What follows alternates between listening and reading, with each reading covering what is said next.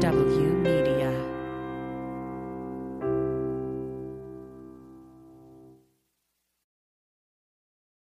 This episode is brought to you by Kia's first three row all electric SUV, the Kia EV9, with available all wheel drive and seating for up to seven adults, with a 0 to 60 speed that thrills you one minute and available reclining lounge seats that unwind you the next. Visit kia.com slash EV9 to learn more. Ask your Kia dealer for availability. No system, no matter how advanced, can compensate for all driver error and or driving conditions. Always drive safely. six, seven, eight.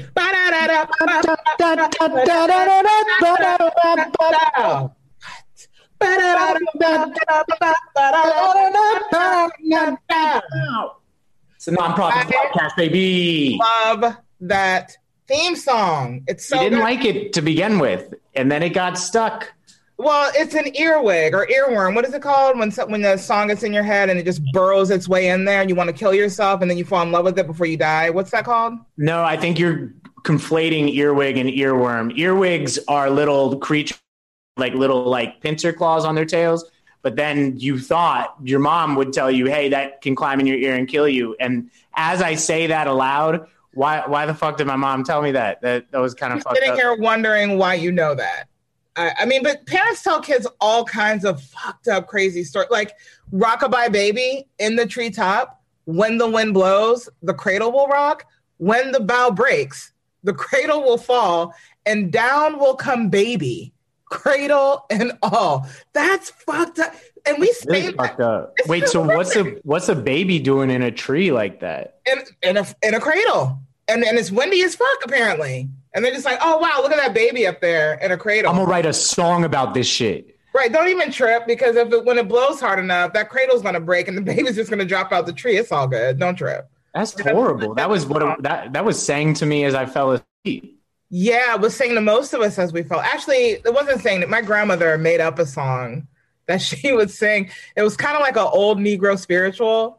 Um, and it, it's this is the song. Go to sleepy little baby. Mama gone to town and Papa gone to Eldon to bring the baby some candy back. And she would just sing that over and over and over again. And it's my favorite song. My dad used to sing Negro spirituals to me too, um, but it, you know Well, he wasn't. The one thing we did right, woo, was the day we started to fight. Was it like that? Very much like that. Um, Okay, that makes sense. Can I tell you one thing that I, I have not done that I would really like to do is just go to black church. You've never been to Black Church? I've never been to black church. We got to go to LA and hit this Baptist church there that I know. I can't think of the name of it, but I'm sure I could probably find out. They have a band that's Uh-huh. basically like Prince and the Revolution, but like the church version. And you get there at like 7 a.m. and you leave at like midnight and you don't even realize you've been there all day because you're in there just like up, dancing, shaking and moving, meeting hoes. Like it's amazing. Wait, meeting hose. Is that what you? hoes, meeting them hoes. I'm trying to tell you. Hey, um, so today's episode, we've got third decade in the house with with Scott Bennett. That Um, was Scott, a terrible transition, by the way. But you know what? Okay, do your thing. no, because if you if you know one thing about Black Church, then you'll know how holy this group is. Was that good? Was that? Oh, no? that that you actually made it worse. if you know anything about church, you'll know that there are worse places to put your money. Um, That closer, you're getting so much. Closer. okay, take take three. If you know anything about church, you'll know that we're only three decades away from Armageddon. nailed it, Nailed it. Yeah. killed it. I have I have a friend who uh, has told me that Doomsday is is going to happen uh, on in next year and in December, and he knows this because he's been reading occult stuff for the Oh. last three years because he's torn his ace or torn his Achilles tendon uh, two times in the last three years, and all he does is read a occult stuff. So Hey, um, no offense, but uh, little small suggest uh, dump that friend. You need to stop talking to that person. They are psychotic and they've lost their shit. well, and they got no Achilles tendon, so I can just walk away real easy. True. Third decade. Tell me about it. Uh, they teach financial literacy to people that, for lack of better terms, aren't financially literate. What's so this, like me. What's this? That is a diploma with a maze in it. This is third decade's logo. You wouldn't know that because your computer. I know it. I know it, but I thought you were asking me what the logo is supposed to. And by diploma, I meant uh, cap that you graduate with, with a maze. No, don't try to clean it up. You're still dumb. Like you're you're really trying it. Like, wait a minute, that's not what it meant. It what it's saying is that finding your way to financial literacy can be easy, although it may seem like a hat on your head that is a maze. You know, I'm very excited to talk to Scott Bennett, who's actually my friend. Steven's lying to you guys. He does not know Steven at all. It's really Mm-hmm. weird him. that he's doing that. Um, but I'm so me and Scott have been friends for like 45 years. Um, Exactly. anyway, our kids grow up together and they're now off to college. Anyway, um, I'm so excited to talk to him because I'm financially d- a dum dum. I grew up like super poor. And so financial literacy for me was like counting monopoly money because we were like seriously, we were poor. So we had we were on food stamps. and I don't know if, if you're familiar with food stamps, Stephen. Um, but we not like now like how it's cool, like people have EBT cards and they just look like regular uh like a debit card, right? So no one actually knows you're poor. And you look like super baller when you go like somewhere around the first of the month. You have like two cards filled with shit, and you're just like, yeah, man, put it on this swipe, and you just like roll out like a boss. No, back in the day when I was a kid, it was like you'd get like a packet, and it would have the the money in there, and it would be like a twenty dollar bill, a ten dollar bill, a five dollar bill. And you have to rip them out, kind of like um like a check. So it had like a perforated edge, and you and you'd pull it out, and they were multicolored, like not natural colors. So like a twenty dollar bill would be like purple, a ten dollar bill would be green. Like it was in ba- like orange, yellow. Oh, so they're different dollar amounts. It doesn't like oranges for hamburger. Right. that would be so much worse and hilarious. But no, but it legit looked like monopoly money, you know. And I grew up in in white suburbia, like in the heart of white suburbia. So all of my close proximity friends, they all had dough, and we would go to the the store to like get candy or whatever, and they'd whip out their fresh, crisp green $20 bill. And i'm like fuck i got this purple $20 bill. They're not this shit's gonna be and white people you know steven y'all are are irritating and nosy as fuck. So i'm, I'm at the thing and i'm like can i get some hubba bubba? And then i pull out my purple $20 bill and they're like hey Franqi why is your money purple? And i'm like well okay first off you may not know this because my family's so super rich, but um, we're like partnering with Parker Brothers, and we've taken all of our regular poor people green money, and we've exchanged it for monopoly money. So yes, I'd like that hubba bubba, and then uh, a hotel on Park Place. This is literally my life growing up. Wait, I'm sorry, but in defense of the whites, um, if you were to pay with a purple dollar bill when I paid for a green dollar bill that I have come to know as the currency of the United States, I would probably ask a question not out of whiteness, but out of genuine curiosity for why your money looks like that of Zimbabwe's. I think uh, the word you're looking for is caucasity. And yes, you are absolutely right. 100%. That's very true. But then contrast to today, like my daughter, she, you know, she's smart as fuck. And in her school, she literally like third grade, I want to say it was. In third grade, she took a financial, or since third grade, she's been taking financial literacy classes.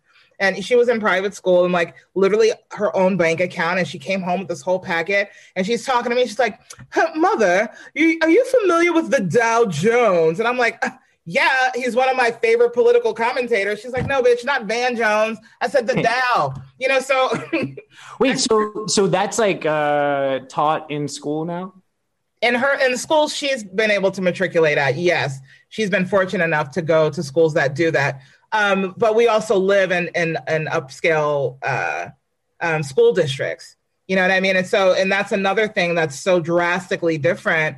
Um, like when she started high school, I got an email like two months before school started. Hey, parents, come by on, on any one of these dates and pick up your kid's new laptop. You know what I mean? And I was like, what? Oh wow. And they just gave her a laptop that's like hers. You know what I mean? You know what I was I don't know how you're going to teach somebody financial responsibility when you just give them laptops.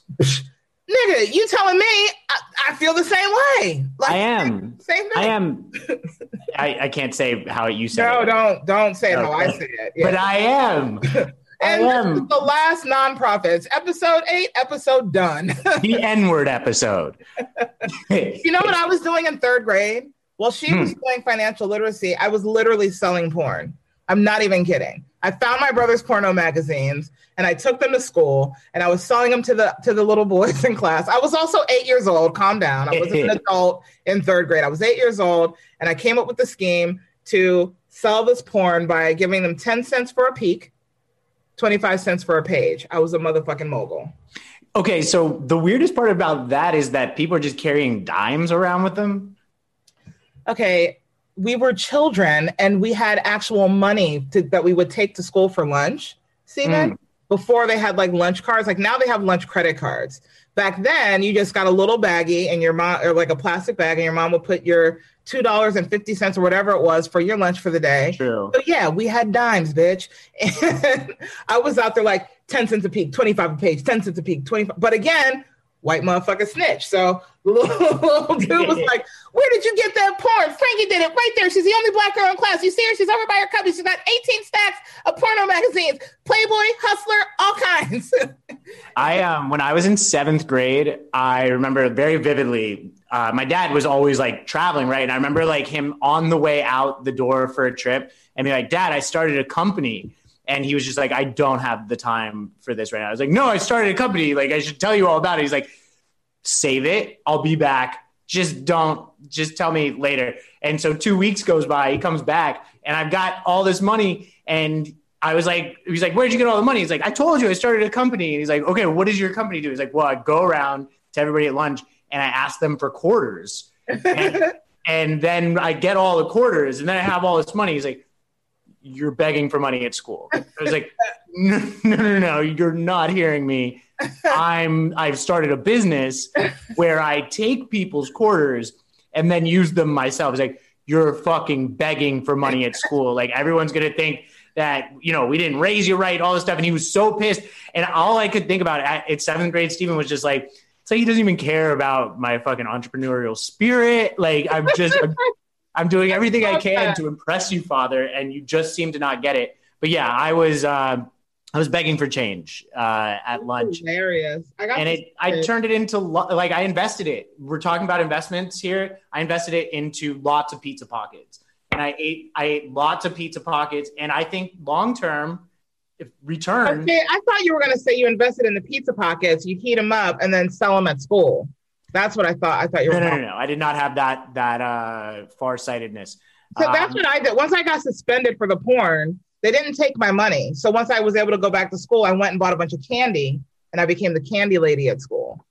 Oh wow! I reinvested it and then reflipped and then flipped it again. That's not mm, not even close to my story. My story was was one of poverty all the way through.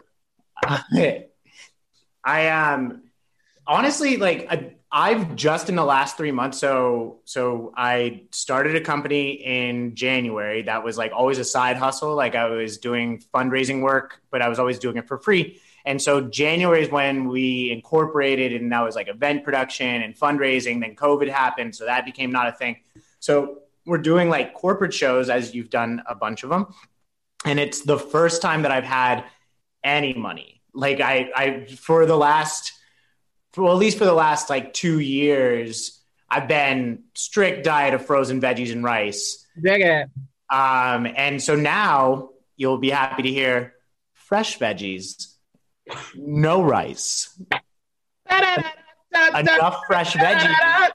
I yeah, enough fresh jet veggies that I don't need the rice as filler to not be hungry. and to so, not die. so yeah, so it is this thing though. Like, do you have this that when you don't have money, it's very easy to not like to it's it's easy to be broke. But then, then, when like, you get it, just spend it like fuck. It's just this psychological thing that you're just like you think of all the things that you that is like it would be nice. I remember I remember like this is kind of sad. Uh, September having the legitimate thought like, Steven, you have money now. You can use more olive oil on I, on the food you're cooking because I would like ration out the olive oil. I'd, be like, I'd be like, you, olive oil is fucking expensive, right? And and so I would just. I remember having that legitimate thought. I was like, you know what? Treat yourself, Steven. Make it so it won't stick to the pan. Let's fucking go. Can I tell you something that's hilarious? Mm. Uh, I you are literally speaking to my heart. I earlier today made some sweet potato fries, and I used the very last of my olive oil, and that was giving me like anxiety. And I just texted my husband like olive oil. So he was remember he's going to the store. Yeah, right. so I just texted him olive oil. So thank you for saving me. But I know that anxiety, the olive oil anxiety, like you're like, this is good shit. It's expensive. You're like, ah. and then today when I turned that bottle over, I was like, oh my God, that was like ten dollars. I just that was like ten dollars. Yeah. And then I- there's I get there's the cheap olive oil. There's like plastic bottle olive oil, just and and then there's the glass olive oil, and then the price disparity between the two is huge. So I have to think plastic bottle is poison, and that the other one is is poison. I, I I use both. One, one smells like olives, the other does not. Like it has a mild, like a very mild hint of olive, and the cheap shit does not. Like it's like you, after they press the olives, then whatever they can scrape off of the machinery, that's what's in the the, the plastic bottles. I believe. I spoke to this guy that his job was at um, incoming ports. He would check olive oil to make sure that it wasn't counterfeit. That it, his only job was he would just smell and taste olive oils to see if it was as extra virgin as advertised. It's like, no, this olive oil definitely has some dick. Um, excuse me.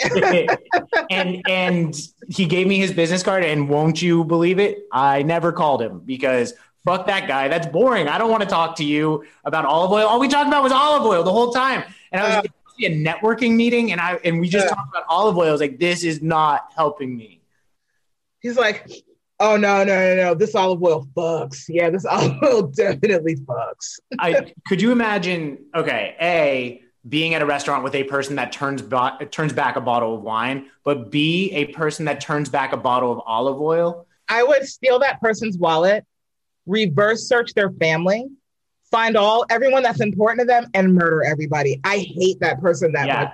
You're gonna sniff.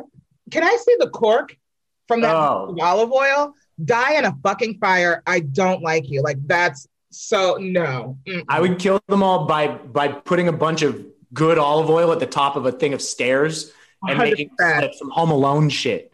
hundred percent. I'm into it. I'm down. I'm down. If if your if your olive oil sommelier dies now, we had nothing to do with it. I want to be very clear. Well, yeah, I didn't. I'm black, but you know, white people. Or wait, hold on. Yeah, he's on that side of me. I think it depends on which. Oh yeah, yeah, yeah, Okay, okay. you're on the you're on this side. Um, so uh, so wait, so, so are you suggesting that black people don't use olive oil? What? Why? Why would? Why would? I, I was saying I was saying if his whole family gets slaughtered, we didn't do it. Just you did. Sure. You did it. Yeah, That's- white that's people fair, are usually right? the ones that kill in serial, and and black In people serial, like, usually kill Yeah. one at a time. Usually unless we're spraying up some shit. Like if we're spraying up a club, you know what I mean? Like what? You stepped on my sneaker, I'll be right back. And then we come back with the Uzi vert, you know what I mean? Like, lo, yo, then you know, booyaka, booyaka. Like that might, yeah. I would like to say that all of your shots went up into the air in that act out, and nobody's getting killed from that shot. You know what? Kicking the door, ringing the fofo. All they heard was Franqi, don't hit me no mo. That's okay. I can't explain it beyond that, Stephen. I don't know. All right, I think I think that we've really set the table for the conversation that we're going to have with with our friend from Third Decade, Scott Bennett. Um, Jared, whenever you're ready, bring bring Scott on. Bring my friend Scott on. It's Your my friend, your friend, soon to be mine, and him. soon to be mine. Scott Bennett in the house. Hello. Hello.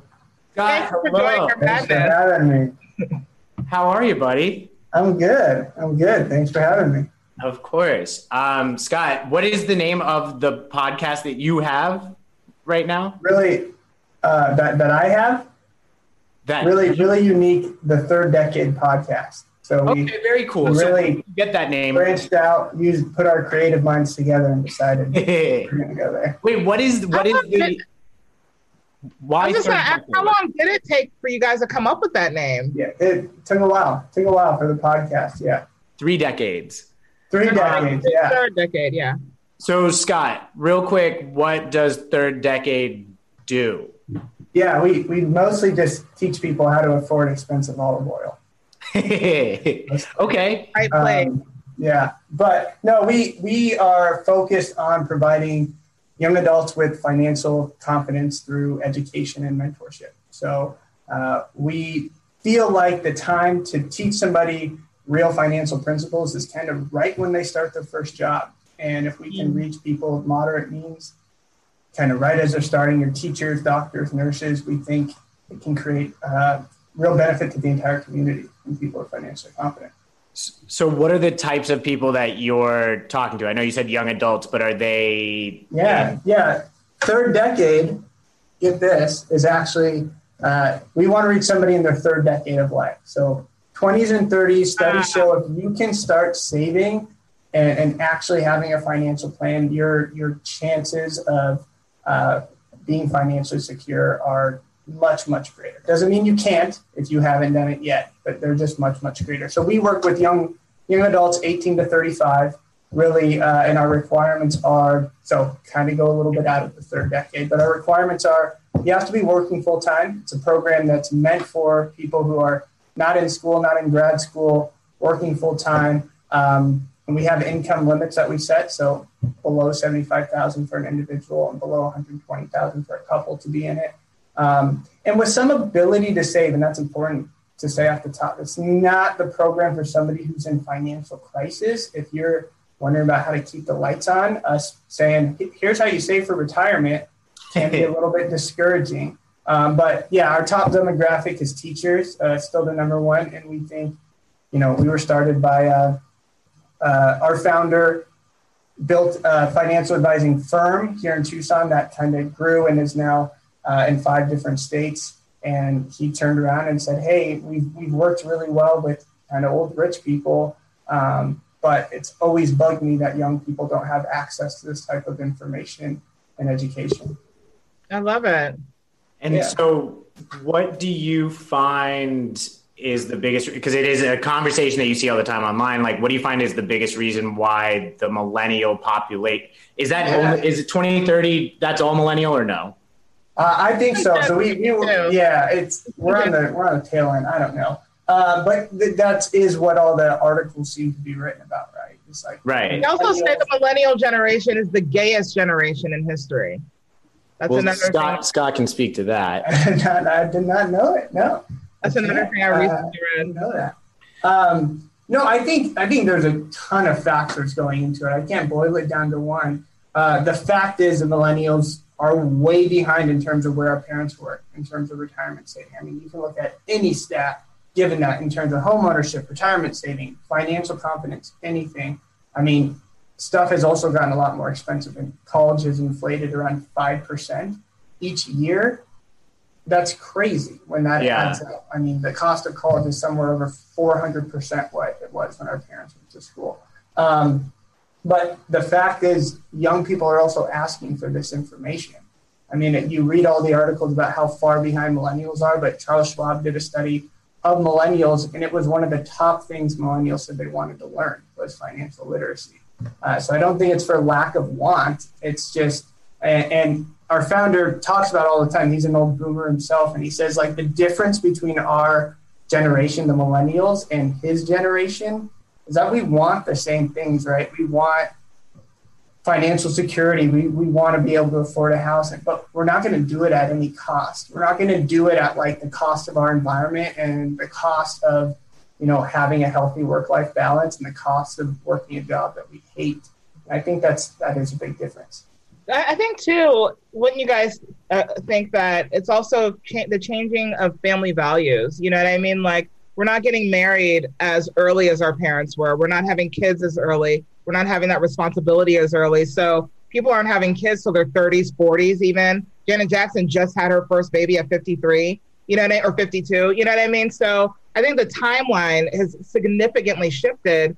So the things that you would be doing in your 30s, like back then 35 30 you know to 40 you're sending your kids to college but now you're probably just having your first kid so those financial issues aren't even really a thought you're still kind of carefree going to brunch on sunday and making bad decisions on monday you know what i mean Yeah. so i think that that probably also contributes Very, very true. Yeah, and also like the the overall structure of, of work to pension plans used to be a thing that like every big private company offered. Now you're only Right. going to find them in government jobs. Mhm. And so, whereas a company was doing some of the work for you, basically forcing you to save for retirement, those are gone.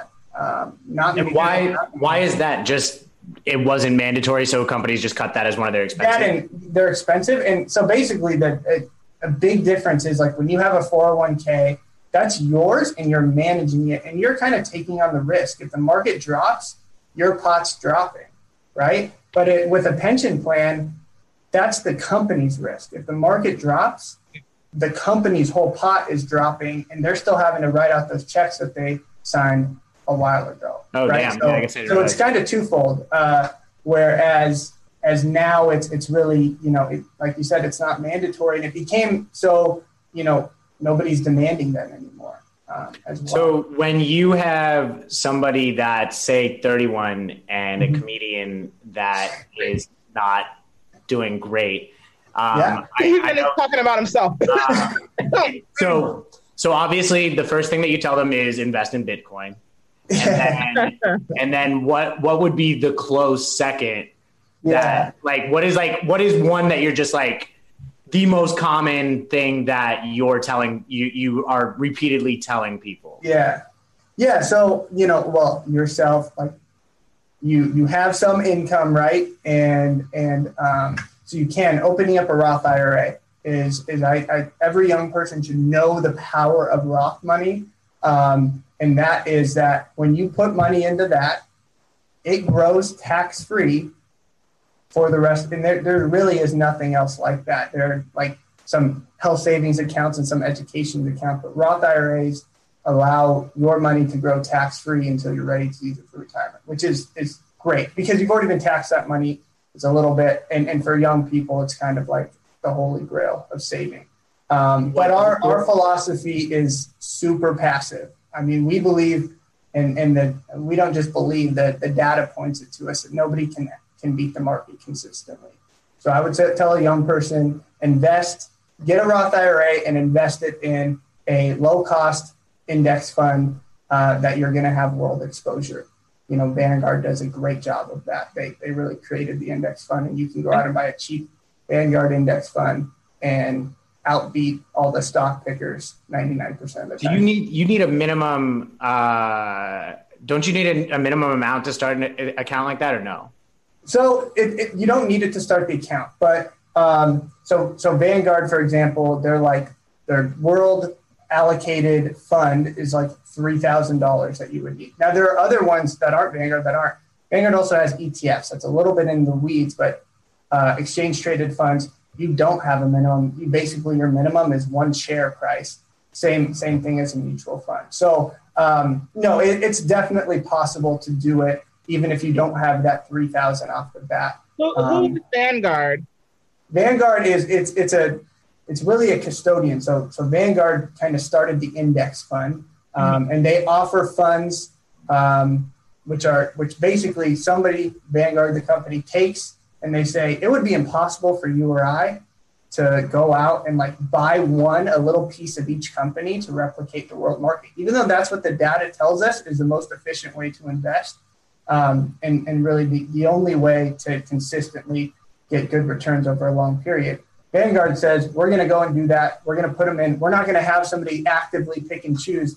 We're just going to let the market dictate which ones uh, fit into fit into our plan. So when you buy a world a piece of a world allocated fund, you basically own a tiny little piece of every company that's openly traded. Oh, gotcha. Question, Scott.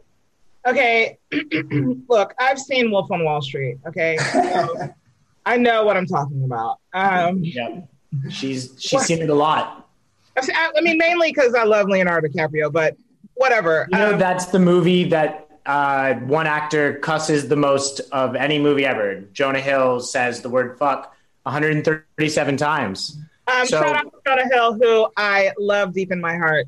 But here's my question for you, Scott. Sure. What are penny stocks? Is that a real thing? Can we still? Is that something that is that a good idea? Is it a bad idea? what is that? Uh, no, I mean, I, I wouldn't say that they're a good idea. Penny stocks are basically you are investing in super small, high risk companies um, No. that, that aren't even like on, on open exchanges. So, uh, So yeah, you're, you're, you're basically somebody is in their basement saying, "Hey, here's this new business idea. Who wants to invest?" And you you own eighty percent of my company because my company is only worth ten dollars. But So that's super risky, but it could be like a Google situation. There you go. Like you can You invest could. like, you know what? I'm going to put my five thou over here, and then you're like, oh, I'm a billionaire. You blew up. You blew up. Uh, no, Scott, how, how are you going to take Franqi's five thou and turn her into a Flip billion? it. Yeah, uh, I'm, I'm not. You're better. uh, yeah, you're you're better served to to do that somewhere else. I'm, I'm definitely not the person who's good at that. There's So- much smarter than me. so I know, so we've talked about like the types of people that you're working with. Do you have any like stories of like specific families that you all have worked with? Yeah, I mean, we we hear I and this isn't just so we're a relatively new nonprofit, and we were just started. Like the our founder Bob went out and said, "Hey, how do I affect change in, in financial literacy?" Everybody talked about how terrible it is. What do we do? So we started off in high schools, colleges. We kind of found our niche here, which I think young people need it.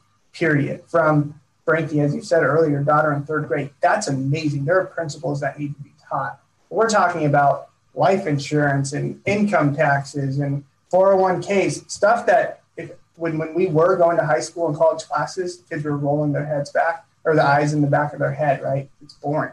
Uh, but when Yeah, you guys, actually- anybody that's listening, Scott's married. Okay, so stop, Yeah. stop getting all wet for him. Continue. Uh oh. Um, when you actually need to do it, that's that's when we want to talk to you. So, you know, I, I actually just got an email from one of our mentors. So we, we have financial mentors that help people not only like to help them do it themselves. We don't manage any money. We're not setting up accounts. We want to tell you how to do that. And they, so they look at your situation. But she worked with a participant who is a manager of a local hardware uh, store chain here. There's three little hardware stores here in Tucson, Arizona. She's a manager. She was able to, after going through the third decade, learning about 401ks and, and the different ways, she went and approached her manager and said, Hey, you need to be offering this to your employees. And here's why. Oh, And he did. He turned around and now 100 employees and, and he's, he's offering a 4% match no matter how many hours you work and things like that. So it's really that, that, that kind of rolling ripple effect of, of just a community of people who understand finances and are financially confident. We think everybody wins. Like who's, who's intimidated by that besides people selling annuities and things like that. That's fantastic. That's amazing. That's a huge Yeah. impact because a lot of I used to work in corporate America and talent acquisition, so I was always partnered very closely with HR. And companies are quick to cut things like that. Um, healthcare, insurance, you know, they're very quick to cut things like that. I remember when I started working, um, every job I had was like they would cover your insurance 100%. You know what I mean? And now, like, you get kicked in the dick with insurance with companies. Right. So things like that really make a difference and it really matters. That's huge. Yeah, yeah, and it's it's it's that ripple effect. I mean, we talk about it in our classes and what we're doing. Like, if you, it's kind of like the first generation college student, right? We know the impact that that has. But think about the impact that the first financially confident and financially secure person in your family or your community has as well. That that creates it. People are going to ask you for advice. People are going to talk to you, and and you're able to to pay that forward as well. Do you still work with school with schools? So we we do some things, and there's we found that there's just there's other nonprofits doing a much better job than us. We kind of found our niche, and uh, we actually partner with a couple of them. Next Gen Personal Finance is a is a nonprofit that's like out of this world in terms of the work they're doing there. They're not only working with you know uh, actively affecting and in the school districts, they're actually like uh, saying, hey Congress, here's here's what we need to do. This should be a requirement and things like that. And they have unreal curriculum and stuff. And um, and so we we mostly say we would love to talk to any high schooler, but our message again isn't isn't going to do it. We want to talk to their teacher. That's who we want to talk to that third decade. We've worked with enough. Even the teachers in Arizona, it's it's mandatory that they they teach some economics and personal finance. We did a partnership with a nonprofit here, working with high school teachers who teach strictly that stuff, and finding that they don't know how to manage their own money, um, and they're not financially confident. So so what does that mean when they're talking to to our young people right. as well? Because they don't make any money, right?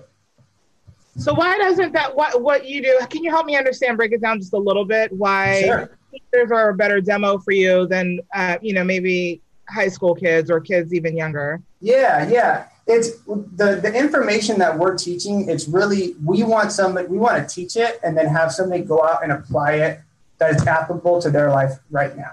So right we're now. we're not we're not having anybody come out and like twisting anybody's arm or being our program. I think that's one reason we've seen so much success. It's like people are, are searching us out and saying, hey, I, I'm ready to learn about this stuff now. So, you know, we're, we're going to talk about investing for retirement and budgeting and saving and life insurance and health insurance stuff that like a high school student yeah they should they should know the basics but we want to get into into the specifics of okay what does your employer offer and how do you take advantage of that or what do you, you just had kids you need to have some term life insurance to make sure if something happens to you, you're okay. Don't get sucked into this whole life plan that you're going to be paying for your whole life.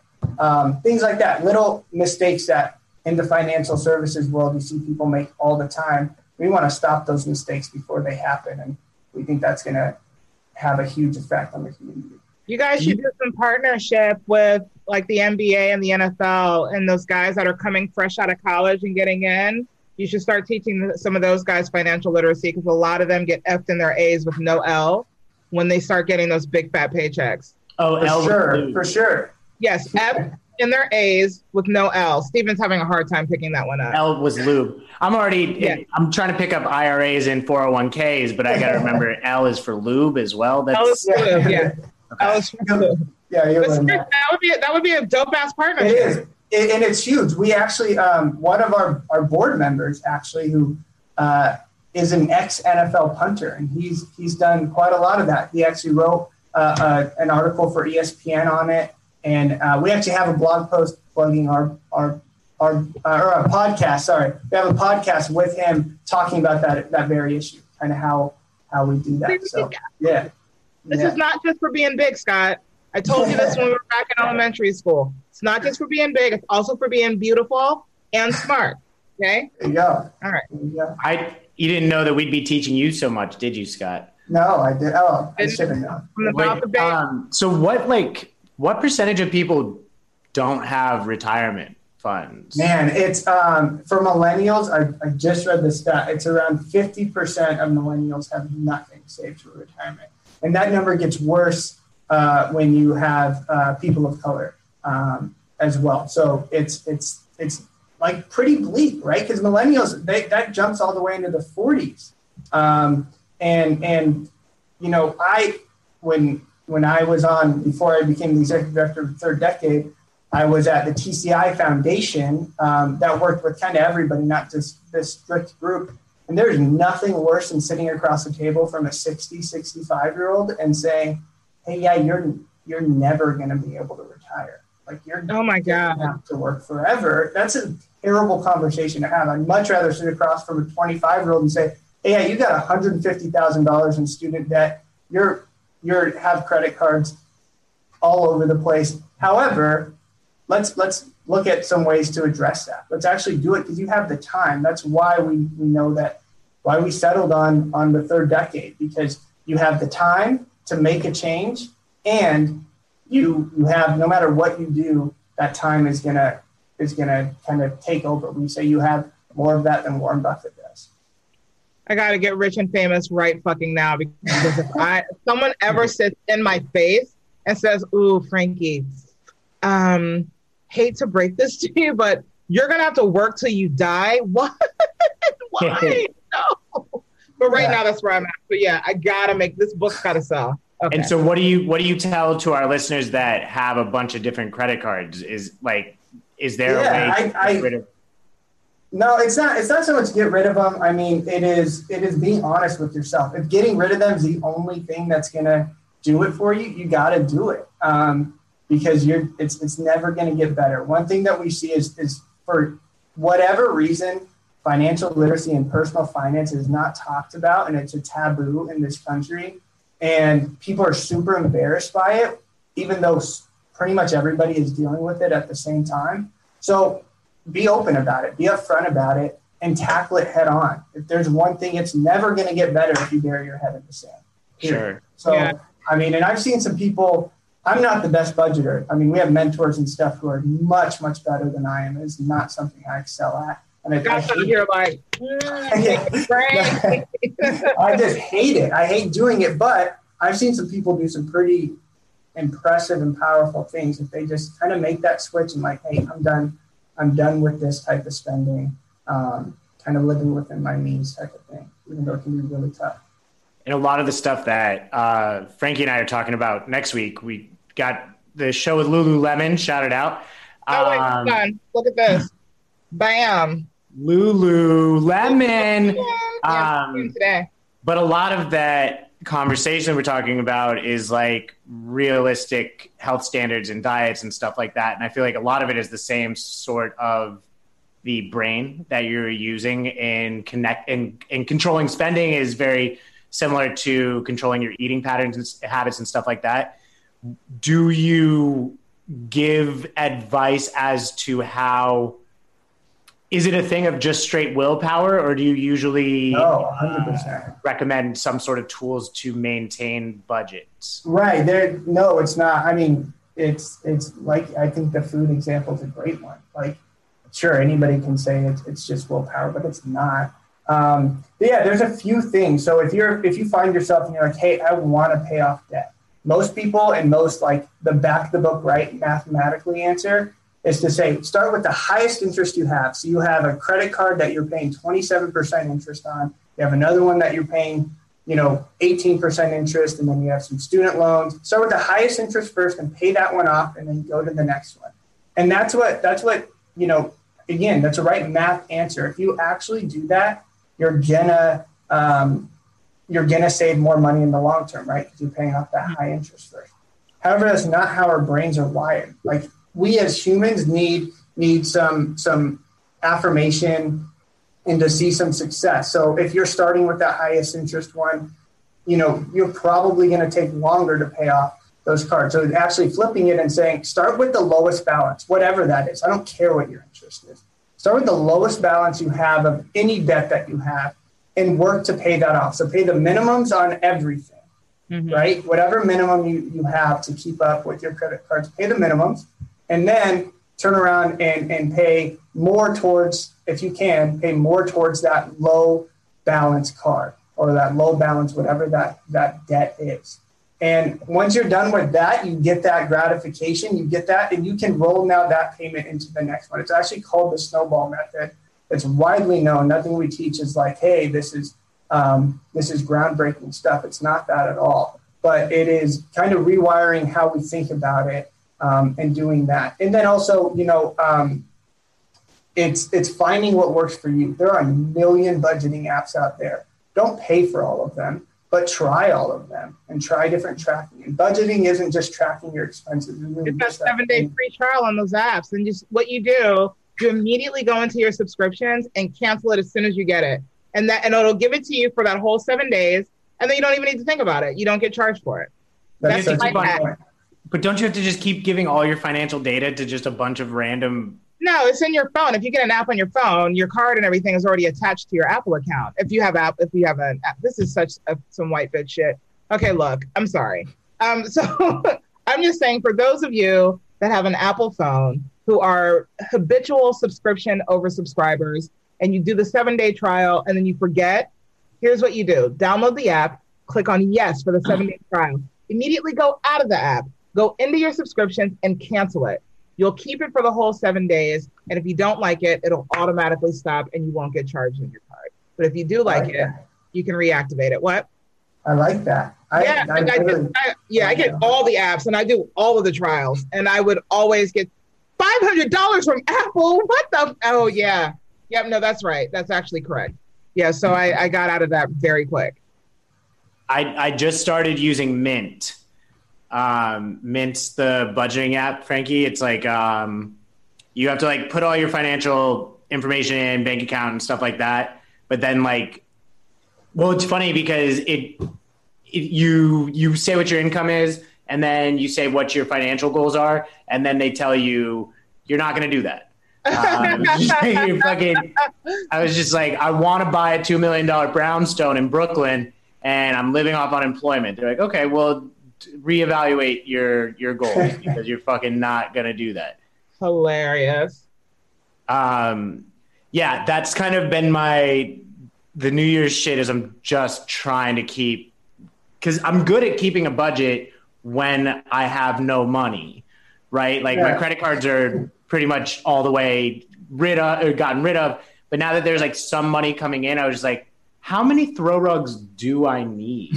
like, yeah, you know, just like arbitrary shit. Like, I just got, I just got this Bolton board, fifty-five bucks. I got the good Bolton board because I thought trash Bolton board. Why would I want the shitty Bolton board? And and then once I made that purchase, I was like, you know, the shitty bulletin board's probably fine. It was perfectly fine. Probably so, just as good. So you have, I mean, I've known you for a while. You've never listened to a thing I've said, so but I'm going to say this anyway. Uh, and and this is, I mean, when when thinking about budgeting, this the your problem is exactly what people get into. Don't get caught up if if you're not like a buy the and I, know you you're not a buy the penny type of person. You're not going to track everything perfectly. Neither am I. Some people are. That's great, but just set goals, set financial goals for yourself, and then don't care what you spend everything else on. Save first. So say, okay, I want, I need to get my emergency account up. I want to save a hundred bucks a month towards my emergency account, and like make that be your goal. Do it right when you get paid. Make that a non-negotiable. Then you don't care what you spend everything else on. Mm. But like set your goals first. Pay yourself first, and then and then you're not having to track and, and do that kind of guilt cycle that we all do. That's so smart. Hey, Scott, how can our people watching get in touch with you? How can they volunteer? How can they help? How can they donate? Yeah. What's the whole deal? Good question. So, our, our website, thirddecade.org, uh, we're currently limited to only a few cities. So, we're in Tucson, Phoenix, um, Tucson, Arizona, Phoenix, Arizona, and Flagstaff, Arizona, and then Reno um, and Denver. And uh, so, if you're in those cities, go to our website, and, and if you fit the third decade, sign up. I always tell people we have long wait lists. Out an application. Um, and, you know, that's it. But if um, we are coming to other cities, there's, there's plans to be in LA, Austin, and Charlotte in this year um, through some partnerships. So, so keep an eye out for that. But go to our website. We have our blog on there with a lot of information as well as a not as good podcast. I have to admit, not nearly as fun, but uh, that as well. And and uh, my information's on there, so anybody can reach out to me with anything here. Um, we, we, in terms of volunteers, we're always looking for financial mentors. Uh, we have our own certification process and stuff to go through that. Um, and just spread the word. I think the more people are talking about this, the better. That's fantastic. We love what you do. Thank, Thank you, you so very me. much. Oh my God, shut your face. We've been friends for so long. That's amazing. true. And it, Scott, it's very nice to meet you. Very nice. friend of Franqi's is a friend of mine. This was fantastic. Thank you so much, Scott. Um, Thank you. Yeah, I think our time is up, but we have to plug our next week's show, Stephen. Oh, right. Yeah, we got to plug it. I'm so excited. The Lulu shirt I'm wearing is from our sponsor for next week. Yeah, that's right. We are big ballin', spending cheese. No, we're not, Scott. I'm so sorry. We're not spending cheese. Um, we're saving cheese. We're and we're not eating cheese either. You know why? We are on a diet. No dairy. But yeah, so Lulu's sponsoring our, our show next week. And who are we talking to, Stephen? We're talking to Matt James from The Bachelor. Ew, ew. Zarlango from Gathered Nutrition. Um, I have never seen The Bachelor, oh. but I what I've heard is only good. Is is yeah, only good. Um, I it seems I've been missing out for the last 20 years. I just haven't got around to watching it. But uh, we got a show next week with Lululemon. If you like super hot dudes, Steven, that's the place you want to go. It's a super hot dude, and then it's a bunch of ladies trying to let this super hot dude know that they are the most special of the hot ladies. And then these two hot people end up falling in love at the end. That sounds fucking horrible. It's fantastic, uh, and I'm gonna go binge watch it tonight. um, but yeah, next next Tuesday at 6:30, we got a show with Lululemon. Um, talking to Matt James, talking to Mia, Mia Zerlengo. Uh, we're talking about realistic health standards and diets and uh, food scarcity, food deserts, and access to food. It's something that I'm very passionate about, something that uh, that my master's was all in, and, and something that I'm excited to dig into with these guys. Uh, this is episode I'm eight. Very passionate about it, regardless of what Steven says. Yeah. I'm, yes, I'm very excited. And I'm going to actually give some tips on how you and your family can eat healthy on a budget. I'm gonna listen. I'm gonna listen. Sometimes, sometimes the white dudes just got to shut up and listen, you know. And, and most of the time, he means. um, but yo, check it out. Six thirty next week. Um, and also, we're raising money for ABC to, ABC tours yeah. uh, next week. And yeah, we'll see you next week. Episode eight, Non Prophets. I'm Steven. Follow Campbell. us on Instagram. Follow us on Instagram so you can see the next show and see all of our advertisements.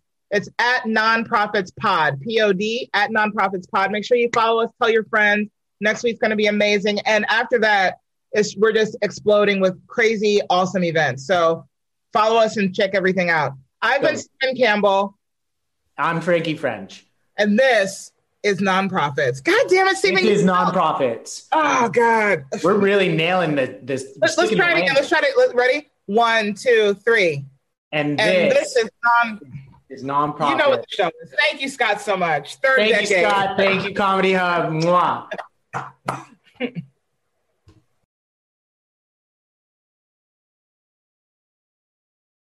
da da da da da da da da da